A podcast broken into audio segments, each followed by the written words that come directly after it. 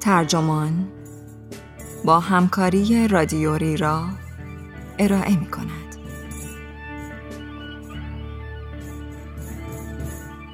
بر من خورده نگیرید. از آدم هایی که سرشان توی گوشی است وحشت می کنم. این عنوان یادداشتی است به قلم الیور ساکس که در فوریه 2019 در نیویورکر منتشر شده و وبسایت ترجمان آن را در آبان 98 با ترجمه علی امیری منتشر کرده است. من آرمان سلطانزاده هستم.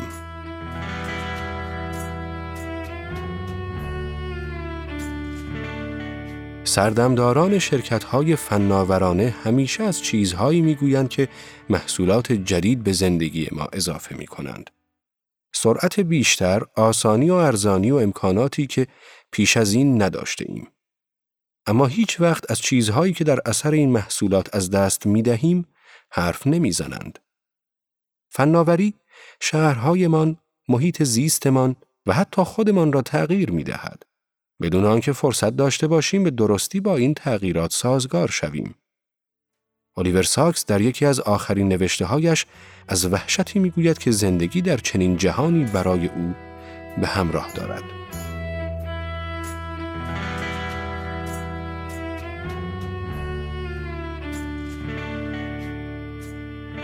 خاله محبوبم خاله لن وقتی بیش از هشتاد سالش بود برایم گفت که وفق یافتن با همه چیزهایی که در طول زندگیش جدید بودند مانند هواپیمای جت، سفر به فضا، پلاستیک و غیره برایش چندان مشکل نبوده اما نمی توانسته به ناپدید شدن چیزهای قدیمی عادت کند.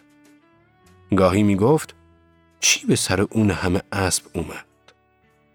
او که در سال 1892 متولد شده بود. در لندنی پر از درشگاه اسب بزرگ شده بود. خود من نیز احساسات مشابهی دارم. چند سال پیش داشتم با برادرزادم لیز در میلین قدم می زدم. مسیری در نزدیکی خانه‌ای در لندن که در آن بزرگ شدم. روی پل راه آهنی توقف کردم که در کودکی عاشق خم شدن از روی نرده های آن بودم. از آنجا عبور چندین قطار برقی و دیزلی را تماشا کردم و پس از چند دقیقه لیز که بیتاقت شده بود پرسید منتظر چی هستی؟ گفتم منتظر یک قطار بخارم. لیز طوری نگاهم کرد که انگار دیوانم. گفت اما اولیور چهل سال بیشتره که دیگه قطار بخار وجود نداره. من به خوبی خالم با برخی جنبه های تجدد کنار نیامدم. شاید به این دلیل که آهنگ تغییرات اجتماعی مرتبط با پیشرفت های فناورانه بیش از اندازه سری و عمیق بوده است.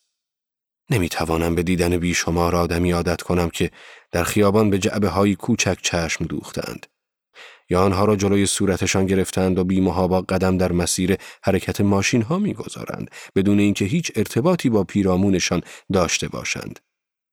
این گونه حواس پرتی و بی توجهی بیش از همیشه زمانی دلواپسم می کند که پدر و مادر جوانی را می بینم که در حالی که کودکانشان را راه می‌برند یا کالسکهش را حل می دهند به گوشی هایشان خیره شدند و به فرزندان خود بی می کنند.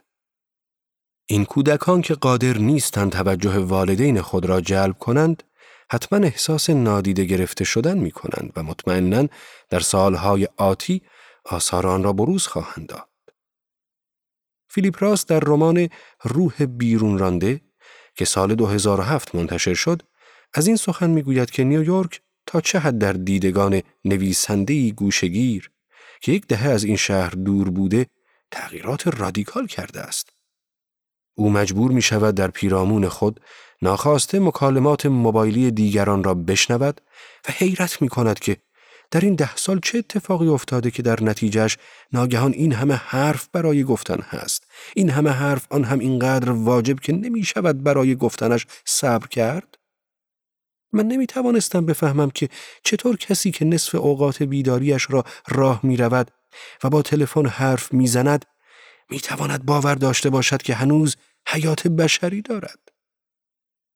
این ابزارک ها که در همان سال 2007 نیز بدشگون بودند اکنون ما را در واقعیتی مجازی غرق کردند که فشرده تر، جذابتر و حتی ضد انسانی تر از قبل است. من هر روز با ناپدید شدن تمام و کمال نزاکت های قدیمی روبرو می شوم. زندگی اجتماعی، زندگی محلی و توجه به افراد و چیزهای پیرامون آدمی عمدتا ناپدید شده است. دست کم در شهرهای بزرگ این اتفاق افتاده است.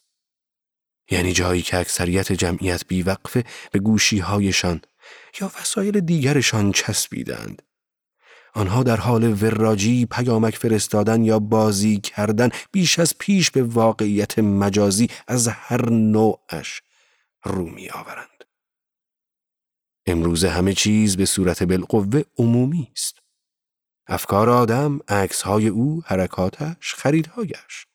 هیچ حریم خصوصی باقی نمانده است و آشکارا در جهانی که وقف استفاده بیوقفه از شبکه های اجتماعی شده است اشتیاق کمی نیز برای آن وجود دارد. هر دقیقه، هر ثانیه باید با در دست داشتن گوشی بگذرد. آنهایی که به دام این جهان مجازی افتاده اند، هرگز تنها نیستند، هرگز قادر نیستند تمرکز کنند و از زندگی در سکوت و به شیوه خودشان لذت ببرند. آنها تا حدود زیادی خوشایندی ها و دستاوردهای تمدن را واگذار کردند. انزوا و فراغت، مجال خود بودن، حقیقتا مجذوب شدن خواه این جذبه حاصل مداقه در یک اثر هنری باشد خواه نظریه علمی یا غروب آفتاب یا چهره محبوب چند سال قبل برای شرکت در میزگردی درباره اطلاعات و ارتباطات در قرن بیست و یکم دعوت شدم. یکی از شرکت کنندگان که از پیشگامان اینترنت بود با غرور گفت که دختر جوانش روزی دوازده ساعت در اینترنت می گردد و به گستره و دامنی از اطلاعات دسترسی دارد که حتی در مخیله فردی از نسلهای پیش هم نمی گنجد. من پرسیدم آیا هیچ کدام از رمان‌های جین آستین یا هیچ رمان کلاسیکی را خوانده است؟ وقتی که گفت نخوانده است، این کنجکاوی را با صدای بلند مطرح کردم که آیا این دختر می تواند درک عمیقی از طبیعت انسان یا جامعه داشته باشد؟ گفتم با وجود اینکه این دختر ممکن است انباری از اطلاعات با دامنه وسیع داشته باشد اما اطلاعات با دانایی متفاوت است. نیمی از حضار تشویق کردند. نیم دیگر هو کشیدند. قسمت بزرگی از این قضیه به نحو قابل توجهی در داستان ماشین می ایستد نوشته ای ام فورستر که در سال 1909 منتشر شده پیش بینی شده است. در این داستان فورستر آینده ای را متصور شده است که در آن مردم در سلولهای جدا افتاده در زیر زمین زندگی می کنند. هرگز یکدیگر را نمی بینند و تنها با وسایل صوتی و تصویری با هم ارتباط برقرار می کنند. مردم در این جهان از تفکر اصیل و مشاهده مستقیم بر حذر داشته می شوند. به آنها گفته می شود مراقب ایده های دست اول باشید. ماشین که رفاه برمغان آورده و تمام نیازها به جز نیاز به ارتباط انسانی را برطرف می کند بر بشریت چیره شده است. مرد جوانی به نام کونو از طریق فناوری شبیه به اسکایپ پیش مادرش مینالد که می‌خواهم تو را ببینم اما نه از درون ماشین. می‌خواهم با تو حرف بزنم اما نه از درون این ماشین ملالاور. او به مادرش که در زندگی پرجوش و خروش و بیمعنیش غرق شده می‌گوید ما درک فضا را از دست داده ایم. ما بخشی از وجودمان را باخته ایم آیا نمی توانی ببینی که این ما هستیم که داریم می میریم و این پایین تنها چیزی که واقعا زندگی می کند ماشین است؟ من نیز به نحو فضاینده اغلب این احساس را درباره جامعه مسهور و مفتون خودمان دارم.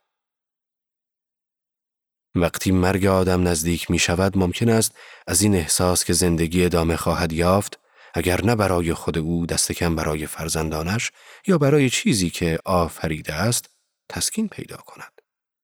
دست کم به این چیزها می توان امید بست هرچند که برای شخص هیچ امیدی از منظر جسمانی و برای آن دسته از انسانها که ایمان ندارند هیچ درکی از بقای معنوی پس از مرگ جسم وجود نداشته باشد اما آفریدن به اشتراک گذاشتن و روی دیگران تأثیر گذاشتن ممکن است کافی نباشد زمانی که آدم همچون الان من احساس کند که همان فرهنگی که از آن سیراب شده و متقابلا بهترین دستاوردهایش را به آن بخشیده خود در معرض تهدید است.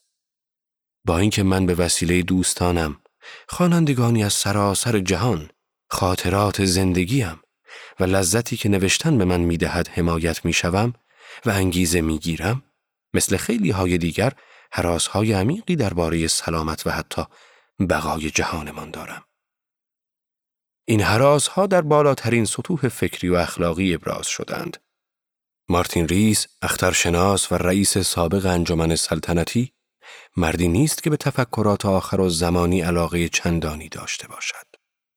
اما در سال 2003 کتابی منتشر کرد با عنوان آخرین ساعت ما. با عنوان فرعی هشدار یک دانشمند چگونه وحشت، خطا و فجایع زیست محیطی آینده بشر را در این قرن بر روی زمین و ورای آن تهدید می کنند. بعد از آن بخشنامه درخشان پاپ فرانسیس ستایش از آن بعد منتشر شد. ملاحظه ژرف نه تنها درباره تغییرات اقلیمی ناشی از فعالیت‌های انسانی و فجایع زیست بومی گسترده بلکه همچنین درباره وضعیت یعصاور فقرا و تهدیدات روزافزون مصرفگرایی و استفاده نادرست از فناوری اکنون علاوه بر جنگهای سنتی با افرادگرایی، تروریسم، نسل کشی و در برخی موارد تخریب تعمدی میراث بشری، تاریخ و فرهنگمان دست به گریبانیم. این تهدیدها البته مرا نگران می کنند، اما از دور. من بیشتر نگران رخت بر بستن ظریف و فراگیر معنا و ارتباطهای صمیمی از جامعه و فرهنگمان هستم. هجده سالم که بود برای اولین بار هیوم خواندم و از تصویری که در اثر قرن هجدهمیاش رساله‌ای در باب طبیعت انسان بیان کرده بود وحشت کردم. او در این رساله نوشته است که انسان چیزی نیست جز دسته یا مجموعه از ادراکات گوناگون که با سرعتی تصور ناپذیر جای هم را می‌گیرند و در جریان و حرکتی دائمی اند. در مقام یک عصبشناس بیماران زیادی را دیدم که به خاطر تخریب سیستم های حافظه در مغزشان مبتلا به فراموشی شدند و من چاره ای ندارم جز اینکه فکر کنم این افراد که هر ادراکی از گذشته یا آینده را از دست دادهاند و در چنبره جنب و جوش گذرا و هموار متغیر هیجانات گرفتار آمده اند به نوعی از بشر تبدیل شدند که هیومی است. من برای دیدن هزاران هزار تلفات هیومی این چونینی کافیز قدم به خیابانهای محلم وست ویلج بگذارم. اکثر جوانترها که در عصر شبکه های اجتماعی بزرگ شدند هیچ خاطره شخصی از اینکه چیزها قبلا چگونه بودند و هیچ مسئولیتی در برابر اقواگری های زندگی دیجیتال ندارند. آنچه می‌بینیم و بر خود روا میداریم شبیه به فاجعی عصب شناختی در مقیاسی قولاساست. با این همه به خود اجازه می دهم امیدوار باشم که علا رقم همه چیز زندگی بشری و قنای فرهنگ هایان حتی بر زمینی مخروبه بقا خواهد یافت. در حالی که برخی هنر را به مسابه سنگر خاطری جمعی ما می‌دانند، من علم را با جرفهای اندیشش دستاوردهای ملموس و پتانسیلهایش به همان اندازه مهم می‌دانم. و علم، علم خوب امروز رونقی بی سابقه دارد. هرچند که محتاط و آرام حرکت می کند. اما بصیرت های آن با بازندیشی ها و آزمایش های مداوم بررسی می شود. من برای نوشته های خوب و هنر و موسیقی احترام قائلم. اما به نظرم می رسد که تنها علم چنانچه وقار بشری، عقل سلیم حراس و نگرانی برای بیچارگان و فقرا به کمکش بیایند امیدی به این جهان گرفتار در منجلاب حاضر عرضه می دارد. این ایده در بخشنامه پاپ فرانسیس مشهود است و می تواند نه تنها توسط فناوری های متمرکز و گسترده بلکه توسط کارگران، صنعتگران و کشاورزان در روستاهای جهان عملیاتی شود. ما به کمک هم مطمئنا می توانیم جهان را از بحرانهای فعلی بیرون کشیده و آن را در راهی به سوی زمانه شادتر برانیم. در حالی که من با گذار محتومم از این جهان رویارو هستم چاره ای ندارم جز باور به اینکه بشر و سیاره من بقا خواهد یافت. اینکه زندگی ادامه خواهد داشت. اینکه این ساعت پایانی من نخواهد